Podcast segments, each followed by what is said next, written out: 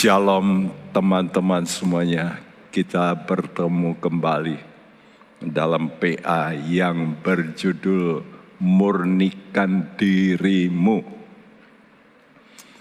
Saudara, dalam hidup ini kalau kita masih ada yang namanya dosa, itu pasti tidak murni dan itu mesti disingkirkan. Ya, mungkin engkau tidak bisa sekaligus ya karena problem, karena masalah, karena ya pengaruh hidup lama. Tapi saya percaya kalau Yesus firman itu menjadi besar dalam dirimu, biar dia bertambah-tambah besar seperti terang. Nah, kalau anak kecil Begitu lampu mati waktu kecil biasanya menangis. Entah ini di mana saja saya melihatku kalau gelap itu pasti timbul sesuatu. Ada roh intimidasi. Ya, dan untuk menyingkirkan itu mudah sebenarnya. Kalau ada terang, makin terang makin roh ketakutan itu lenyap. Nah begitu juga kita memurnikan hidup kita ini dengan firman dan roh kudus. Karena roh kudus itu seperti api. Firman Tuhan juga seperti api yang membersihkan saudaraku. Dan kalau itu berada dalam diri kita, lama-lama ketakutan mulai lenyap. Dan saya percaya semua manusia pasti pernah takut. Kenapa begitu? Ya karena dari awalnya sudah begitu. Oleh karena dosa, maka timbullah roh ketakutan. Yaitu sejak Adam berbuat dosa. Ya, maka iblis menancapkan pisau ketakutan ini dalam hati manusia. Waktu Tuhan datang mencari Adam Adam di mana kamu? Tuhan teriak Adam di mana kamu? Dan Adam berkata, aku bersembunyi. Mengapa kamu sembunyi? Aku takut. Nah, saudara, kita melihat dan takut ini adalah cara iblis paling mudah untuk menjerat manusia. Ya, ini seperti sesuatu yang membuat kita nanti akan terus ditekan, diperhamba. Jadi ini mod, modus operandi dari iblis. Yaitu dengan menebar roh ketakutan. Masa pandemi seperti ini banyak orang takut. Dan Alkitab mengatakan, ya oleh karena ketakutan mereka mati. Jadi kalau kita ada roh ketakutan, otomatis imunitas kita langsung drop turun. Sudah boleh tanya dokter, ya walaupun saudara minum obat-obat imunitas, tapi kalau ketakutan itu mencengkeram, maka imunitas kita pasti turun. Saudara, dan masa pandemi seperti ini, saya yakin iblis memang punya rencana menggiring manusia dengan roh ketakutan ini. Nanti mereka mengharapkan siapa ya yang bisa membuat ini bisa lepas. Nah, kalau ada, maka itu menjadi juru selamat. Sekarang ini orang di dunia itu mencari Obat-obat betul nggak sku? Semua negara berusaha sku. Bagaimana bisa lepas dari COVID ini? Kita melihat merebak ya di Eropa merebak bahkan negara ada beberapa negara Eropa lockdown saat ini. Ini fakta hidup dan manusia mulai diperhamba. Saya melihat video bagaimana manusia oleh karena benaknya ini rasanya dipenuhi dengan hal-hal yang sulit. Mereka cari jalan, yang murah bagaimana? Untuk beli opium mahal, ya untuk memberi obat-obat yang mahal itu sukar. Sekarang ternyata ada cara obat yang murah sekali. Saya melihat di video itu banyak orang sudah pakai itu dan orang itu mukanya berubah. Aduh, mukanya seperti orang-orang blow on begitu. Ya. Begitu pas saya lihat, aduh Tuhan, tolonglah Tuhan, berapa lama kalau begini ini? Apakah manusia bisa tahan? Mari kita membaca Ibrani 2, 14 dan 15. Karena anak-anak itu adalah anak-anak dari darah dan daging, maka ia juga menjadi sama dengan mereka dan mendapat bagian dalam keadaan mereka, supaya oleh kematiannya ia memusnahkan dia, yaitu iblis yang berkuasa atas maut, dan supaya dengan jalan demikian ia membebaskan mereka yang seumur hidupnya berada dalam perhambaan oleh karena takutnya kepada maut Ya, iblis berkuasa atas maut. Perhatikan ini. Jadi apakah iblis itu punya kuasa untuk membunuh? Ada. Kenapa? Karena dosa. Upah dosa kata Tuhan maut. Ya, karena itu suku iblis bisa memakai orang-orang suku lihat aja dukun-dukun santet suku dari jauh bisa membunuh. Tapi kalau saudara di lindungi dengan darah Kristus tidak mungkin. Bilangan 23 ayat 23 mengatakan suku mantra-mantra tidak mempan, tidak mempan. Karena saya pun pernah ya mengalami itu akan dilakukan sesuatu oleh seseorang tapi nggak mempan.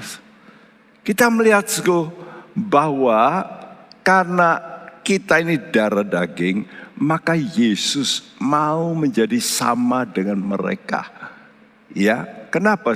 Supaya oleh kematiannya. Nah, waktu Yesus mati itulah Tuhan menuntut. Ya, kenapa Tuhan menuntut iblis? Karena iblis salah. Salah target. Kalau dia membunuh manusia, ya Allah nggak bisa nuntut. Karena Tuhan sudah memberi hukum. Hukumnya apa? Upah dosa maut. Jadi kalau iblis membunuh manusia, Allah nggak bisa nuntut. Tapi karena dia membunuh anak Allah, maka Tuhan tuntut. Karena itu dengan demikian dikatakan supaya dengan jalan demikian Yesus yang mati ini dan Yesus ini harus mati untuk apa? Untuk Tuhan Allah melakukan penuntutan. Kalau tidak dikatakan hidupnya seumur hidup berada dalam perhambaan. Ya. Karena takutnya. Kenapa? Karena roh takut ini kalau sudah mencengkram manusia, lalu orang lalu cari jalan keluar. Bagaimana ya? Supaya nggak takut. Kan itu orang-orang yang tertekan, stres. Bagaimana ya supaya nggak stres? Ya cari obat, betul nggak? Mahal juga dibeli. Ya suntik, iya disuntik. ya, kenapa? Karena ingin lepas tapi sayang jalan keluarnya salah. Jalan keluar kelepasan justru mencari benda-benda. Ya. Apa ya yang bisa nolong saya? Atau kita pergi kepada orang yang dikatakan orang pinter, orang pandai. Ya. Atau paranormal Para itu kan dekat, dekat normal, berarti tidak normal. Jadi saudara banyak orang mulai mencari cara yang tidak normal. Malas dia salah, nah itu namanya itu diperhamba. Karena itu kadang-kadang orang untuk supaya bisa tahan nanti takut nanti dipukul, ya kasih jimat supaya tahan tidak mempan. Ditembak juga nggak mempan dan bisa. Iblis bisa. Karena dia yang mempunyai kuasa untuk maut. Nah spirit of fear ini memperhamba manusia. Sehingga manusia itu seperti digiring, seperti hewan ke tempat pembantaian. Seperti ya lembu kalau dicocok hidungnya, dia akan nurut. Ya, begitulah manusia. Dan hal ini pun dialami oleh Yakob. Ya, kapan? Saat anak-anaknya berbuat salah.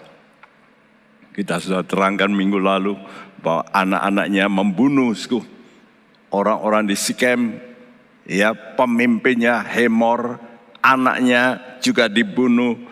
Karena itu Yakob berkata dalam kejadian 34 ayat 30. Yakub berkata kepada Simeon dan Lewi, "Kamu telah mencelakakan aku dengan membusukkan namaku kepada penduduk negeri ini, kepada orang Kanaan dan orang Feris. Padahal kita ini hanya sedikit jumlahnya. Apabila mereka bersekutu melawan kita, tentulah mereka akan memukul aku kalah dan aku akan dipunahkan aku beserta seisi rumahku." Iya, saya ganti kata kita itu bahasa Indonesia saya kurung karena mestinya aku. Jadi orientasi Yakob ini kepada dirinya. Tentulah mereka tentu. Jadi wah pastilah pasti akan dibalas.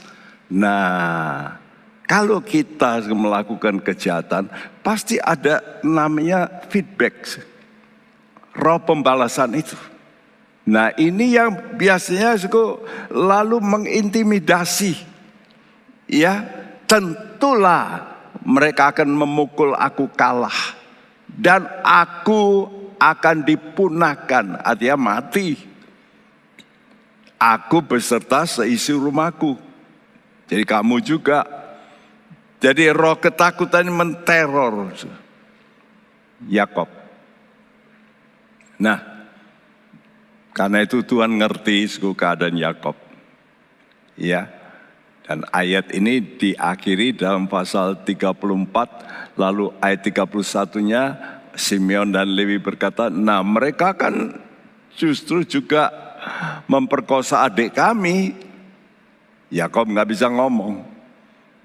Tapi roh takut itu menguasai, memperhamba. Untung ini namanya kemurahan Tuhan. Saya ini buktinya dulu. Saya ini orang penakut bukan main.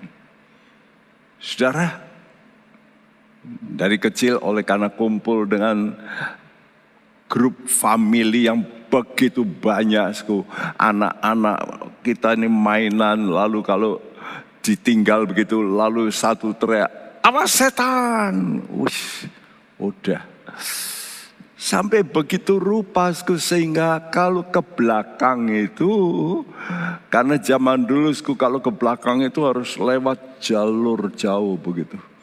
Dapurnya di belakang.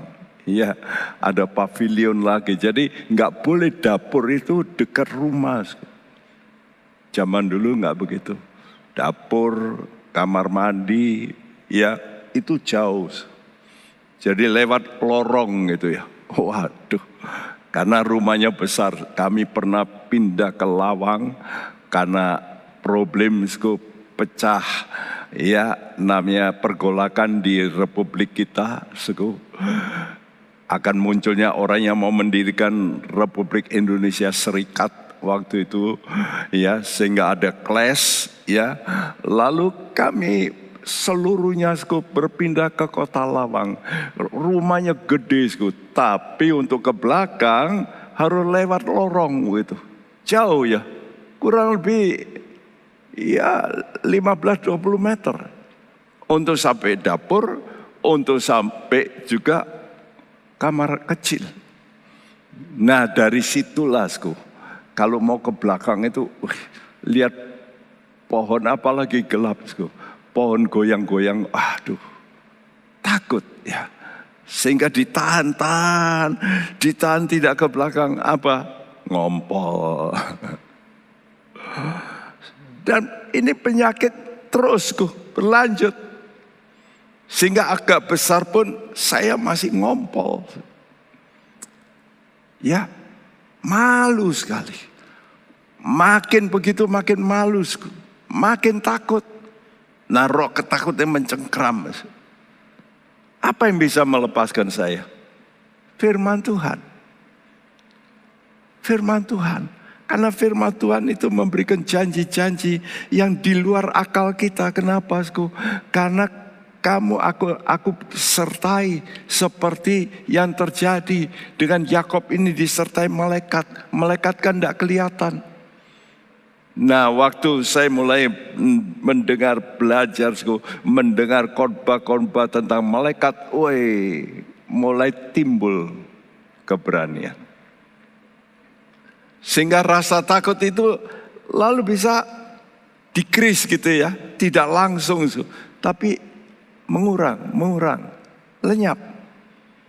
Nah, jadi menyingkirkan roh ketakutan itu dengar firman. Tapi tidak cukup mendengar, harus melakukan pergilah ke Betel.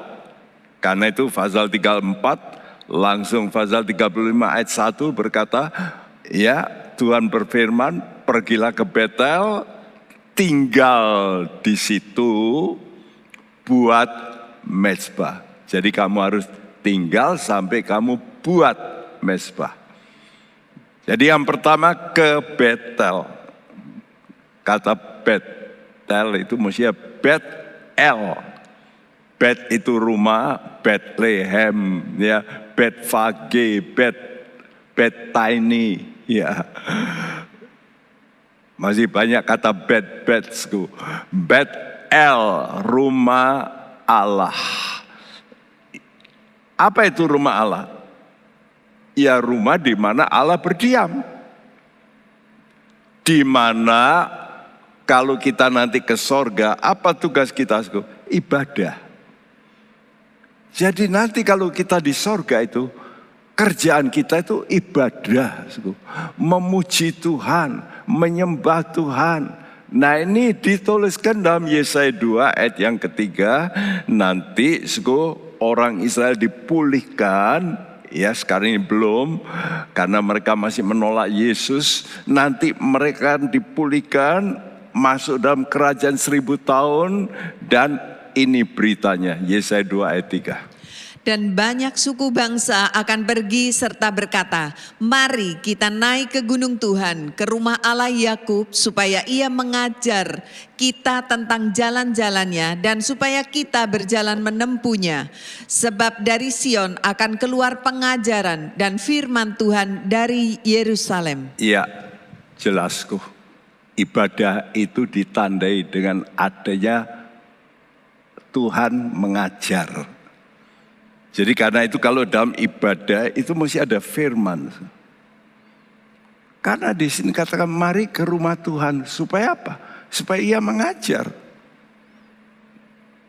Jadi kita ini terus harus diajar jalan Tuhan. Ya, dan bukan hanya diajar, tapi kita harus menempuhnya, artinya melakukan.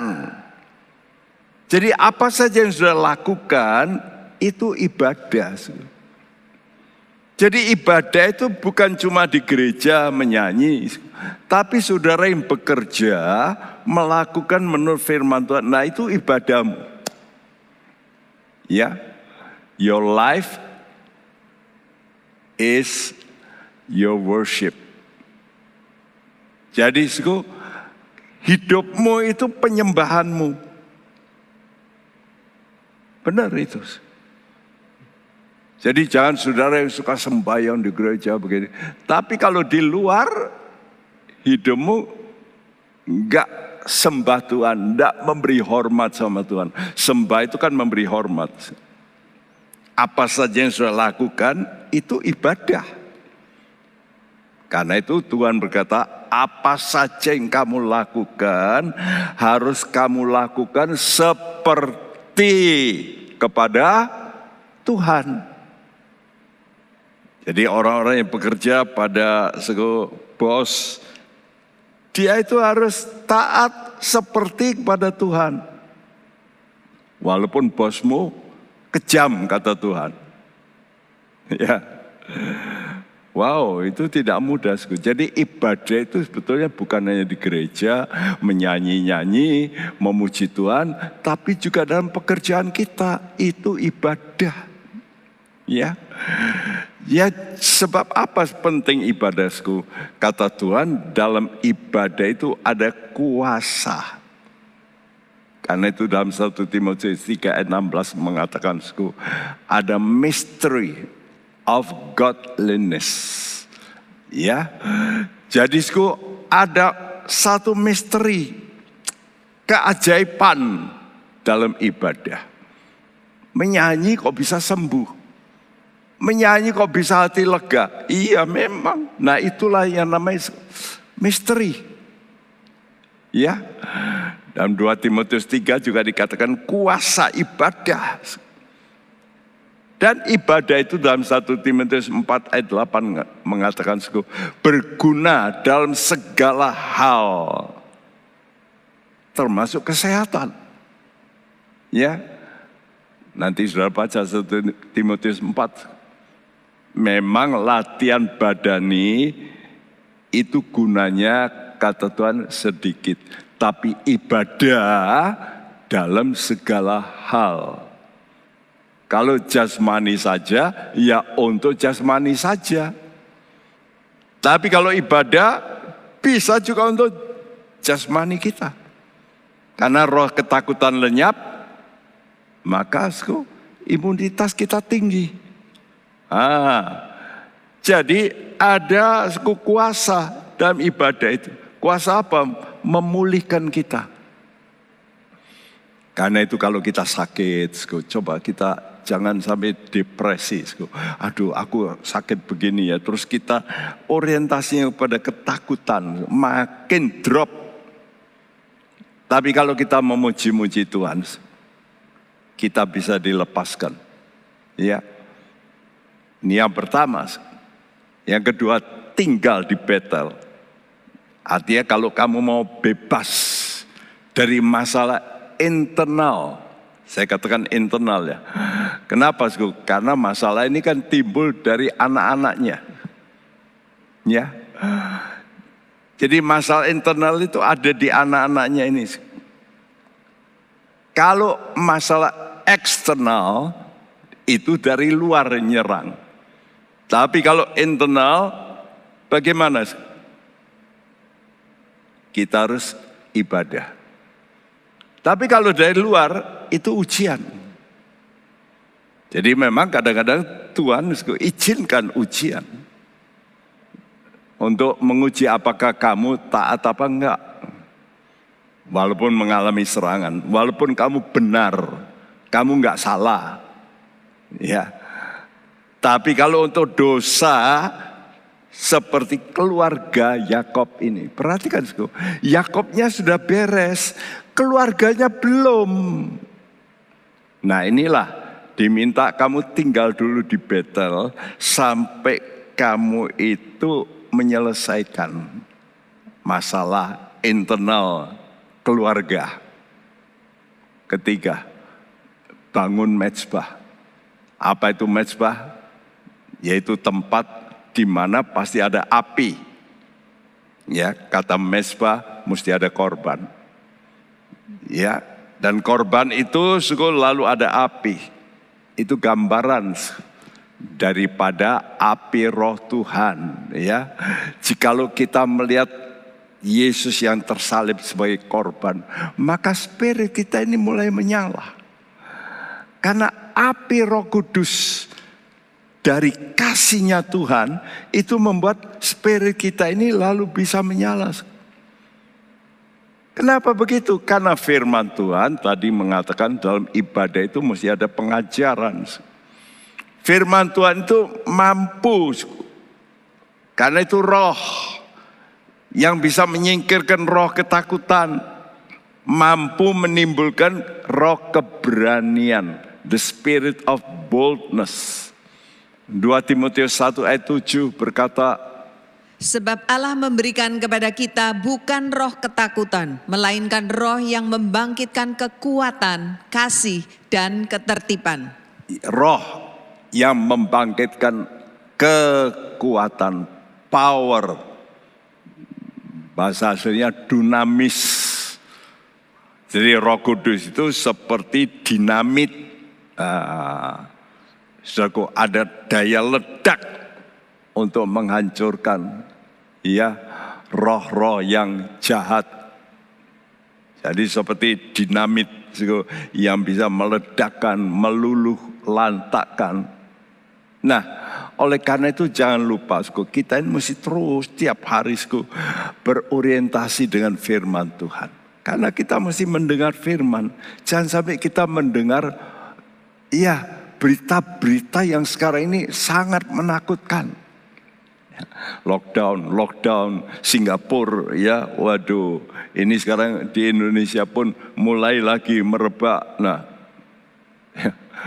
banyak orang sampai takut sugo, datang ke gereja. Tapi kalau ke mall berani. Aneh sugo, ya. Saya lihat sugo, oleh karena membiasakan diri kita berada dalam ketakutan, kita ini bisa stres. Mazmur 56 ayat 4 dan 5 ini cukup pernyataan daripada Daud bagaimana caranya supaya lepas dari takut. Waktu aku takut, aku ini percaya kepadamu, kepada Allah yang firmannya kupuji. Kepada Allah aku percaya, aku tidak takut. Apakah yang dapat dilakukan manusia terhadap aku? Oh, perlu kita memuji firman. Karena firman itu pribadi.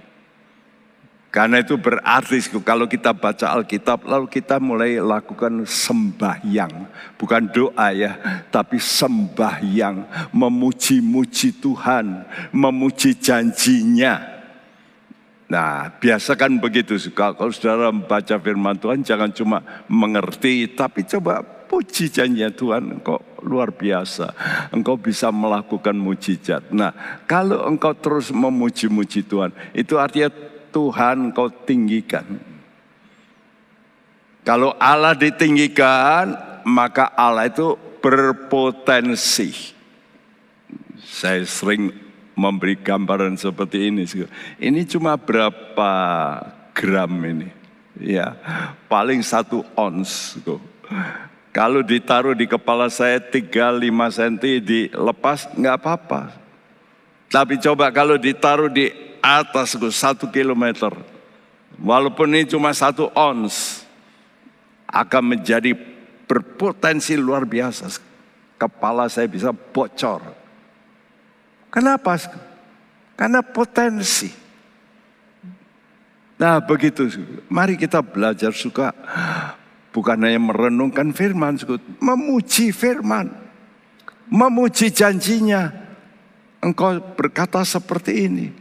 Ya, engkau berkata seperti ini. Ya, karena itu kalau kita baca cerita mujizat, coba kita Tuhan, engkau juga mampu.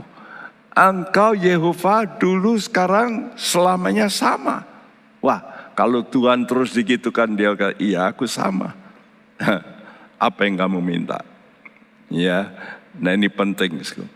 Nah, karena itu kita mesti bukan takut kepada masalah, tapi kalau saudara mengenal Tuhan, maka saudara itu akan takut akan Tuhan.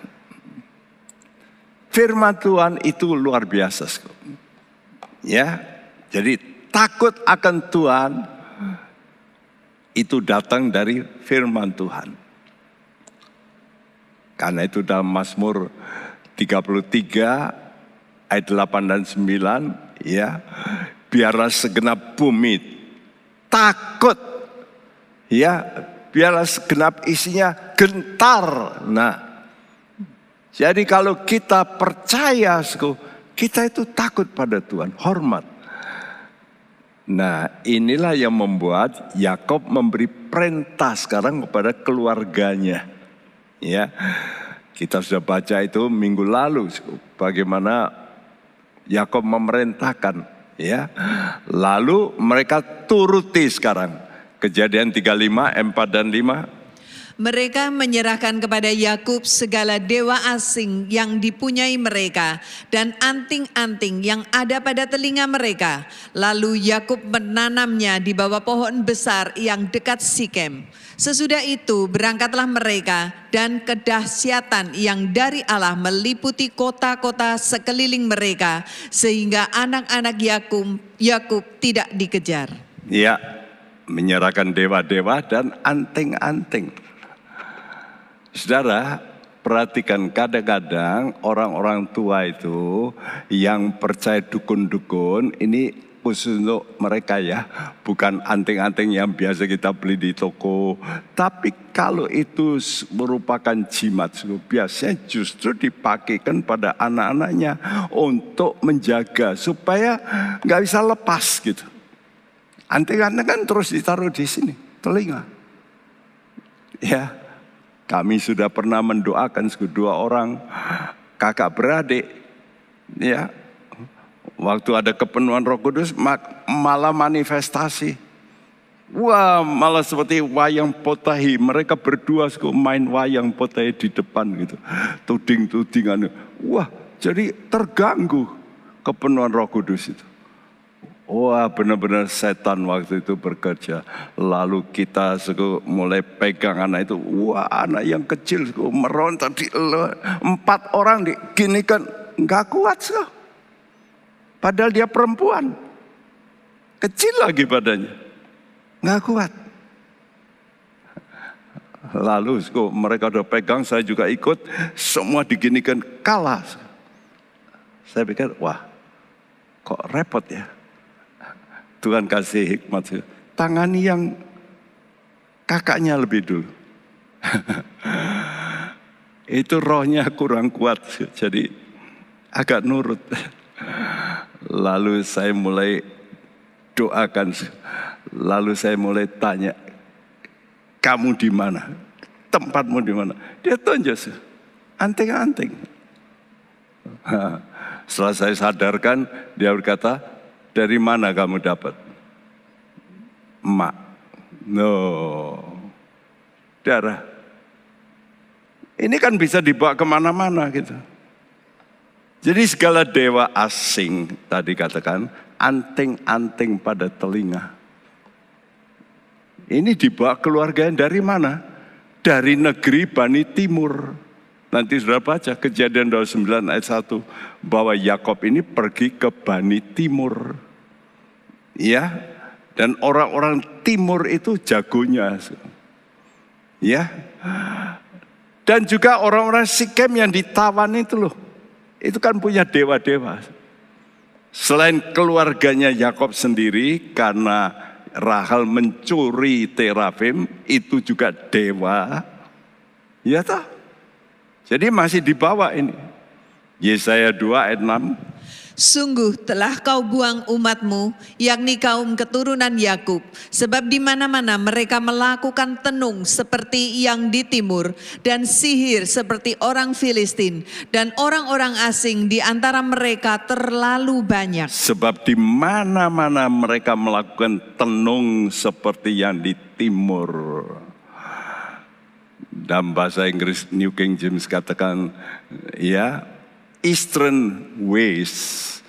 Jadi jalan-jalan orang timur. Orang timur paling suka yang klenik-klenik gitu.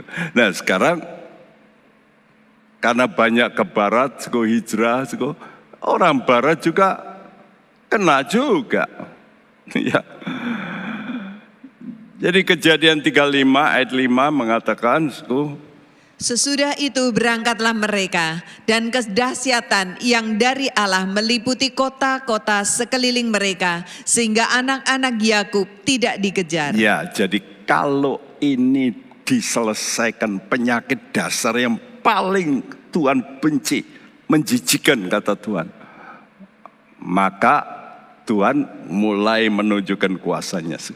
Kedahsyatan yang datang dari Allah meliputi kota-kota sekeliling sehingga anak-anak Yakob tidak dikejar. Ini berarti providensia Allah mulai berlaku bagi keluarga Yakob.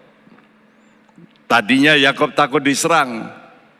Sekarang penyerangnya yang malah gentar. Wow, aneh ya. Nah kita harus begitu ya. Oleh karena itu setelah itu Yakob setelah melakukan ini jalan ke Betel lalu di Betel itulah dia menggenapi nasarnya. Ini namanya dia kembali kepada right direction. Ya, arah yang benar. Tadinya di Sikem berapa tahun Pasti lama, 8, 9, 10 tahun mungkin. Bisa. Karena anak-anaknya jadi besar, berani membunuh. Dina dulu keluar masih kecil, sehingga jadi remaja yang cantik, sehingga mau diperkosa, betul nggak? Jadi butuh waktu. Di Sikem itulah, mereka justru oleh karena kumpul-kumpul, jangan-jangan juga lalu mereka juga membawa dewa-dewa, jimat-jimat. Karena orang-orang timur hampir semua begitu. Ya, nah Yakob sekarang jalan terus menggenapi natsarnya. Ya, kejadian 35 ayat 6 dan 7. Lalu sampailah Yakub ke Luz yang di tanah Kanaan, yaitu Betel. Ia dan semua orang yang bersama-sama dengan dia didirikannya mesbah di situ dan dinamainyalah tempat itu El Betel. Karena Allah telah menyatakan diri kepadanya di situ ketika ia lari terhadap kakaknya. Ya, nama tempat ini dulu Luz.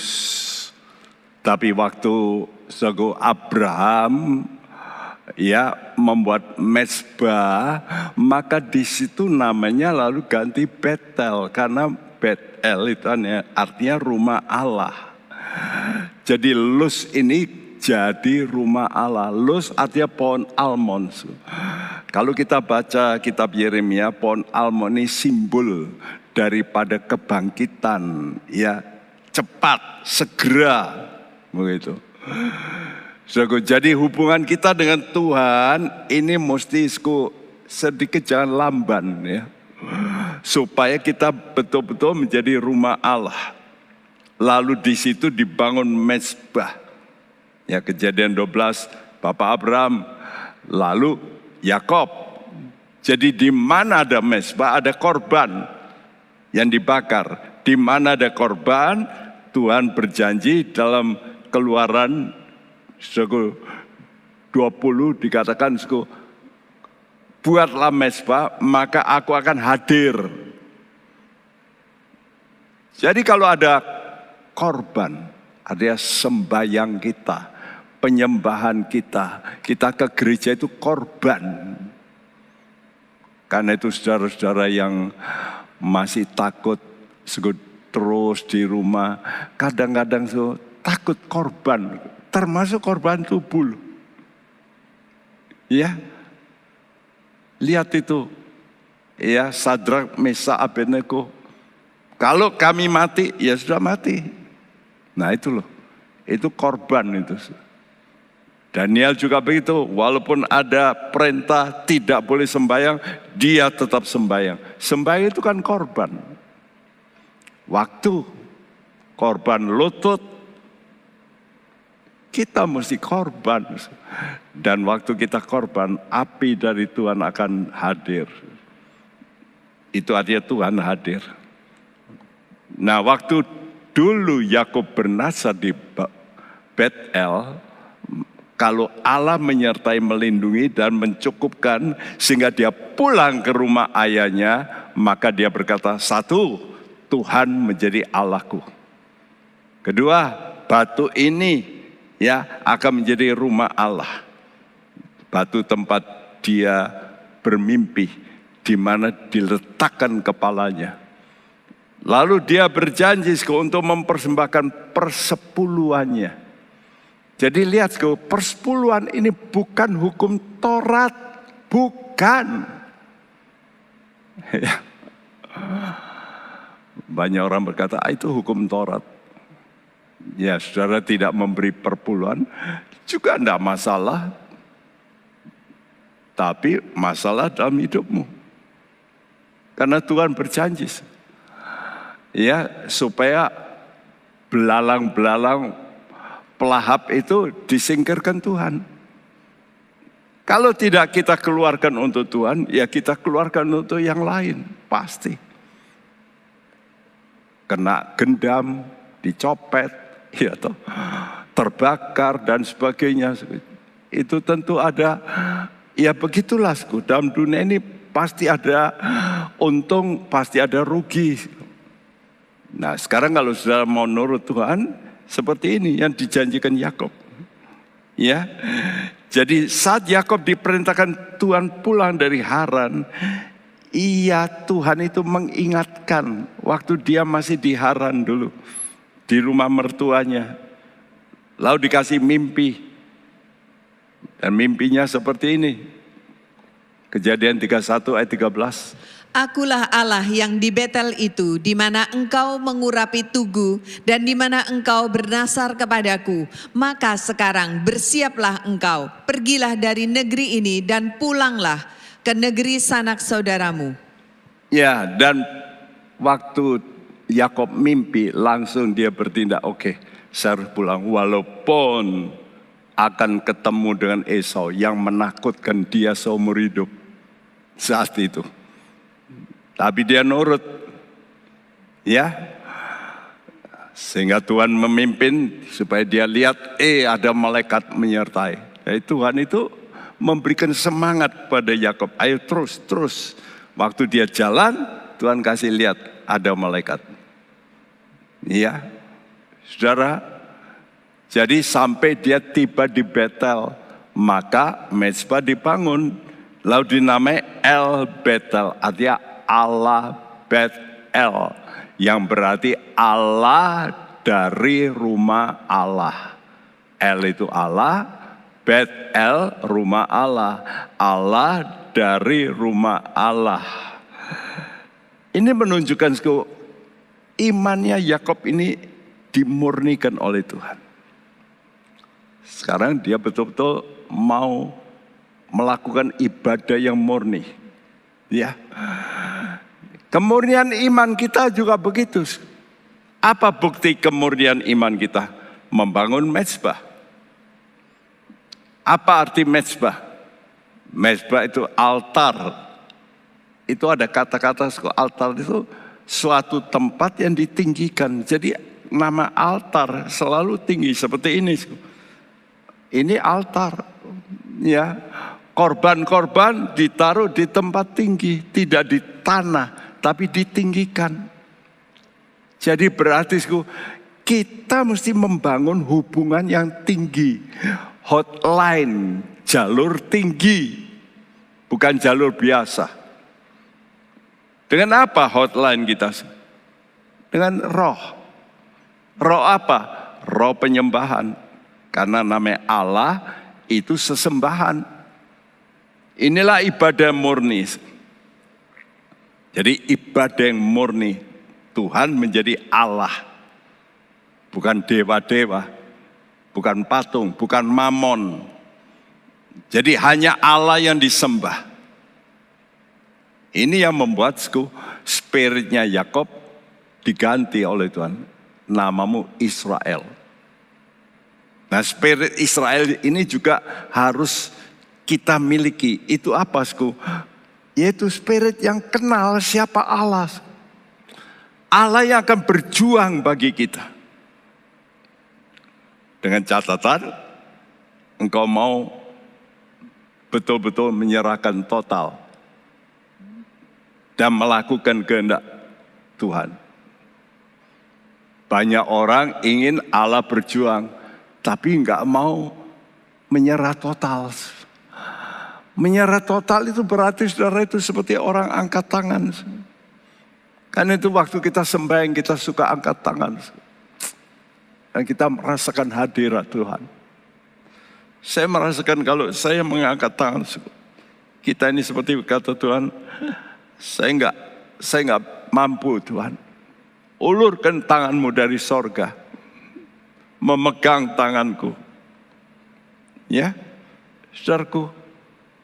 Lalu apa tadi dikatakan? Aku akan membangun rumah Allah. Apa itu rumah Allah? Gereja. Ini artinya murni dalam pekerjaan.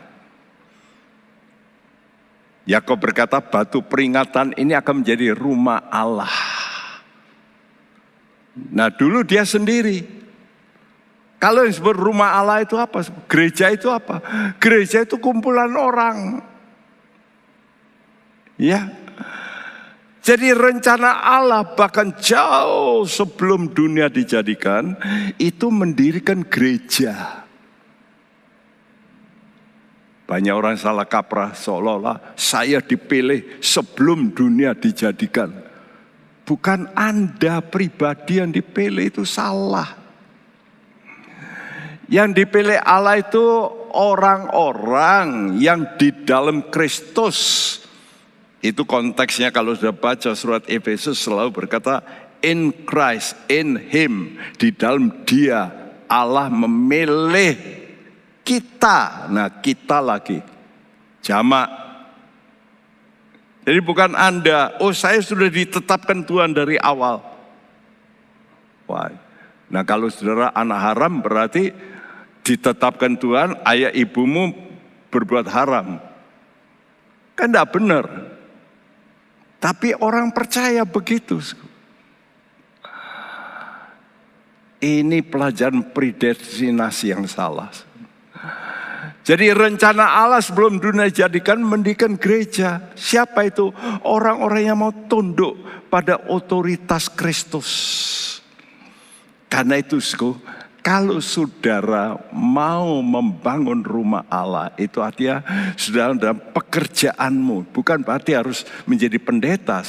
Dalam tiap pekerjaanmu mesti related, mesti ada gandengannya dengan membangun kesatuan tubuh Kristus. Nah, sudah membangun gereja. Ya. Sebab kalau namanya gereja itu mesti ada suku take and give. Saling mengasihi, saling. Jadi hidup dalam kasih itu harus Ya, karena itu Yakob sekarang bukan sendiri, tapi membawa rombongan. Nah, jadi gereja. Tadinya dia sendiri belum jadi gereja. Tapi waktu dia kembali, nah itu membangun rumah Allah. Jadi membangun kesatuan. Tadi sudah dibersihkan semua, rohnya satu. Enggak ikut lagi sembayang yang salah. Itu paling penting. Lalu apa sku? Persepuluhan. Membagikan harta bagi rumah Allah. Nah ini jadi tiga perkara ini sangat penting. Spirit penyembahan. Kedua, orientasi kita itu dalam pekerjaan apa saja. Kita mesti misalnya sudah bekerja, mendapat uang, sudah korbankan di gereja. Untuk apa? Untuk persekutuan bukan? Kita kirim uang kita kadang-kadang ke daerah-daerah untuk apa? Untuk gereja. Untuk apa? Persekutuan di sana.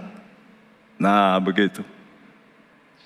Ini penting, pengertian ini penting. Ya, jadi apa saja yang kita kerjakan mesti ada gandengannya, ada hubungannya, related dengan namanya gereja Tuhan. Dan yang ketiga ini soal persepuluhan, uang. Ya, kenapa, Allah itu minta begitu? Karena memang so, orang itu memang terus terang so, terikat dengan namanya mamon. Nah kalau sudah kata mamon itu berarti ada kuasa. Karena sudah jadi dewa. Tuhan kata kamu nggak bisa bertuhankan Tuhan dan mamon. Nah kalau Tuhan kan mesti punya kuasa. Mamon ya punya kuasa. Uang kan berkuasa. Matius 6 ayat 21. Karena di mana hartamu berada, di situ juga hatimu berada. Ya, di mana ada hartamu, di situ hatimu. Nah, hati saudara mau ke mana? Makanya cukup banyak orang oleh karena tidak invest dalam namanya pekerjaan Tuhan, hatinya tidak kepada Tuhan. Ini jelas. Saya mengajak istri saya, dulu pasti itu 10% dari kami. Saya berkata naik yuk kita naik 20%. Untung istri saya ini suku biasanya kalau soal uang itu wanita kan paling sulit. Dia kata oke. Okay. Naik lagi yuk. Oke. Okay. Dan saya mulai belajar apa yang saya dapat saya taburkan ke orang. Dan itu untuk apa? Memuliakan raja. Amsal 3 ayat 9 mengatakan muliakan muliakanlah Allah dengan harta bendamu. Jelas kok. Jadi memuliakan Allah bukan hanya menyanyi. Kalau menyanyi, ya semua orang bisa. Tapi kalau duit, oh, di mana ada hartamu, di situ hatimu. Waduh duit, ya jangan. Nah itu hatinya belum. Ya, dan kalau kita invest, makin banyak invest, makin timbul kerinduan untuk ke sana. Coba kalau saudara punya rumah di tempat lain dan saudara mulai bangun lebih bagus, mahal sekali. Hatimu ke mana? Ya ke sana. Pasti deh. Iya. Kalau sudah invest ke Amerika, ada sesuatu kerjaan di Amerika, hatimu ke mana? Wah ya ke sana. Jadi dengan membangun mesbah di Betel, yang dinamakan El Betel, maka Yakob menggenapi apa yang telah dinasarkannya. Nah ini penting. Karena itu jangan main-main dengan nasar. Saya sudah ceritakan, saya bernasar ditagi Tuhan juga. Karena itu saya copot dari kerjaan saya. Orang tua, lu kaget. Ya, om saya kaget kok jadi pendeta. Zaman saya dulu namanya kelompok Pentakosta itu miskin-miskin. Tidak seperti sekarang. Banyak orang ingin malah ingin jadi pendeta. Kalau dulu aku takut.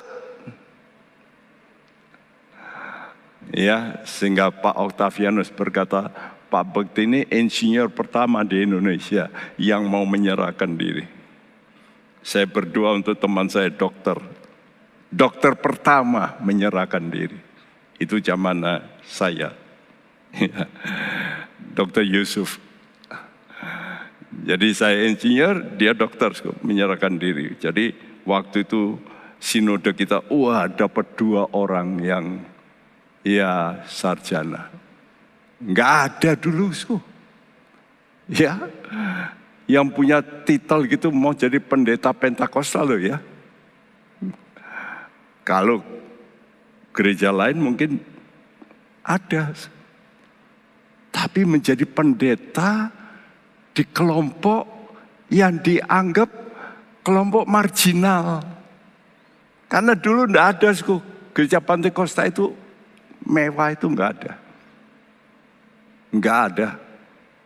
Semua kecil-kecil. Jadi dengan membangun mesbah, Yakob melakukan ibadah yang murni. Ya, kedua, membangun gereja. Kenapa? Karena keluarganya sekarang dan orang-orang tawanannya juga ikut hamba-hamba itu. Jadi hamba. Ya. Jadi dia bangun gereja sekarang. Ketiga, dia mempersembahkan. Buktinya dia korban Iya, berarti mempersembahkan apa yang dia miliki untuk Tuhan. Tiga perkara yang dia natsarkan, dia lakukan di Betel. Luar biasa. Sebab itu Tuhan betul-betul berkata, akulah Allah Yakob. Dulunya dia tidak nyebut Allah itu Allah Yakob. Allah Abraham, Allah Ishak. Yakob mengenal Allahnya itu Allah Abraham, Allah Ishak. Stop. Enggak pernah dia berkata Allah Yakob. Tapi kemudian Allah melihat hati Yakob yang melakukan ini. Tuhan jatuh hati. Dan Tuhan berkata, sekarang aku mau pakai namamu terkait dengan aku. Dahsyat. Mari kita mau datang pada Tuhan. Ku bawa hidupku sekarang. Kami bawa Tuhan ke tempat kudusmu Tuhan. Di situ kami mau persembahkan hidupku seluruhnya.